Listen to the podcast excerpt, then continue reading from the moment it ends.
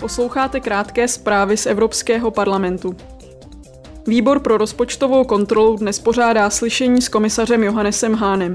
Toto slyšení se koná v rámci udělování rozpočtového absolutoria za rok 2021.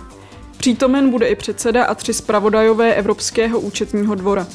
Účetní dvůr při této příležitosti předloží schrnutí své práce za rok 2021. Diskuze se pak zaměří na víceleté finanční rámce a nástroj pro oživení a odolnost. Výbor pro rozpočtovou kontrolu dnes dále hlasuje o výroční zprávě o ochraně finančních zájmů Evropské unie. Za ochranu evropských finančních zájmů dnes mnohem více odpovídají samotné členské státy. Je to kvůli zavedení nástroje pro oživení a odolnost a s ním spojených národních plánů. České předsednictví bude zítra pořádat závěrečnou konferenci k Evropskému roku mládeže 2022.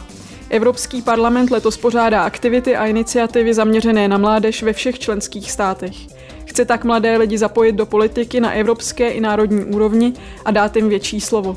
Poslanci při této příležitosti přidali dalších 8 milionů eur na programy Erasmus Plus a Evropský sbor Solidarity.